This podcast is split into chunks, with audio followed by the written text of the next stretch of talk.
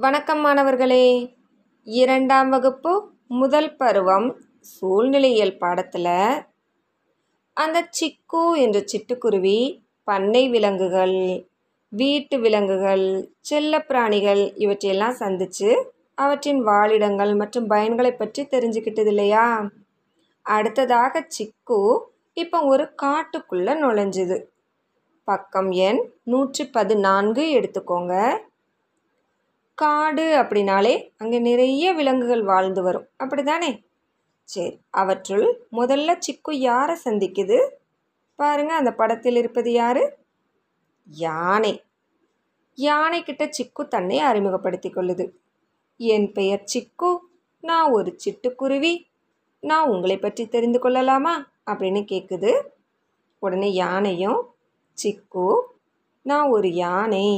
எனக்கு நீரில் விளையாடுறதுனா ரொம்ப பிடிக்கும். இதோ இதுதான் என்னுடைய இளம் உயிரி யானை கன்று அப்படின்னு அழைப்பாங்க அப்படின்னு சொல்லுது.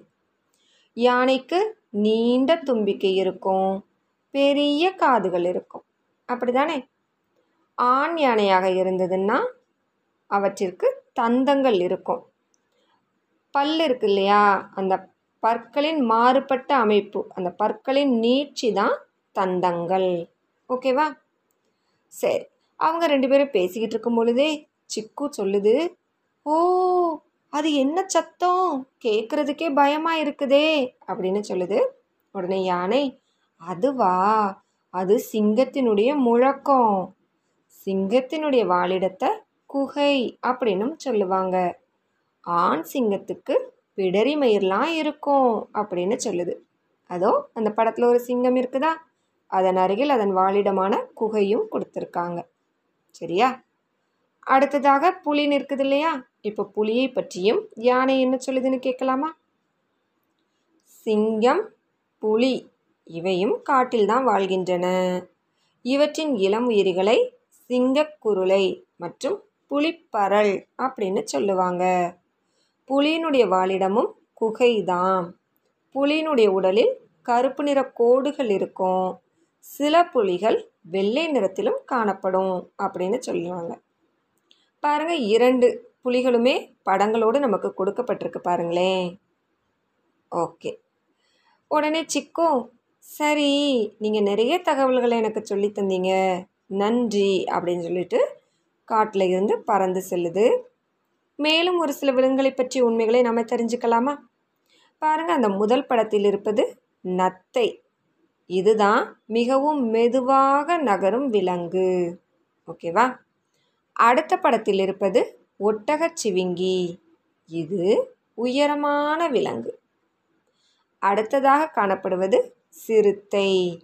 இது வேகமாக ஓடக்கூடிய விலங்கு. ஓகேவா? அடுத்த பக்கம் எடுத்துக்கோங்க. பக்கம் எண் நூற்று பதினாறு. இதில் ஒரு பயிற்சி கொடுத்துருக்காங்க பாருங்களேன். சரியான சொல்லை தேர்ந்தெடுத்து கோடிட்ட இடங்களை நிரப்புக அப்படின்னு சொல்லியிருக்காங்க. அந்த கோடிட்ட இடத்தில் வர வேண்டிய சொல் அடைப்பு குறிக்குள் கொடுக்கப்பட்டுள்ளன. நம்ம கண்டுபிடிச்சு சரியான சொல்லை எழுதுவோமா? பாருங்கள் அங்கே ஒரு யானையின் படம் இருக்குதா யானையை வைத்து தான் கேள்விகள் கேட்கப்பட்டுள்ளன. முதல்ல யானைக்கு டேஷ் இருக்கும் அப்படின்னு கொடுத்துருக்காங்க. ஆப்ஷன்ஸ் கவனிங்க. கோடு தும்பிக்கை. ரெண்டு ஆப்ஷன்ஸ் இருக்குது சரியான விடை என்ன வரும்? தும்பிக்கை. எழுதிக்கலாமா? அடுத்து டேஷ் என்பது பற்களின் மாறுபட்ட அமைப்பு ஆகும் அப்படின்னு சொல்லியிருக்காங்க. யானைகளை பற்றி படிக்கும்போது நம்ம தெரிஞ்சுக்கிட்டோம் இல்லையா? ஆப்ஷன்ஸ் கவனிங்க. தந்தம் தும்பிக்கை அப்படின்னு இரண்டு விடைகள் கொடுக்கப்பட்டுள்ளன. எது பற்களின் மாறுபட்ட அமைப்பு? தந்தம் தானே. தந்தம் நீங்கள் எழுதிக்கலாமா? சரி அடுத்து இவை டேஷ் கண்களையும் டேஷ் காதுகளையும் பெற்றிருக்கும் அப்படின்னு எழுதியிருக்காங்க. யானைக்கு சிறிய கண்கள் தானே இருக்கும். அதனால் முதல் அந்த கோடிட்ட இடத்துல சிறிய அப்படின்னு எழுதிக்கோங்க. இரண்டாவது இடத்துல பெரிய பெரிய காதுகள் இருக்கும் இல்லையா? அதனால் அந்த இடத்துல பெரிய அப்படின்னு எழுதிக்கோங்க. ஓகேவா? அடுத்ததாக நீர்வாழ் விலங்குகளை பற்றி தெரிஞ்சுக்கலாமா? சிக்கு தன்னுடைய கூட்டிற்கு திரும்புகிற வழியில் ஒரு நீர் நிரம்பிய குளத்தை பார்க்குது. அந்த குளத்தில் மீன் தவளை ஆமை நண்டு மற்றும் கொக்கு இந்த மாதிரி விலங்குகள் நிற்கிறத பார்க்குது. இந்த விலங்குகளுள் தவளை நண்டு ஆமை இவை மூன்றும் நீரிலையும் இவற்றால் வாழ முடியும். நிலத்துக்கு வந்ததுன்னா அங்கேயும் உயிரோடு இவற்றால் வாழ முடியும். சரியா?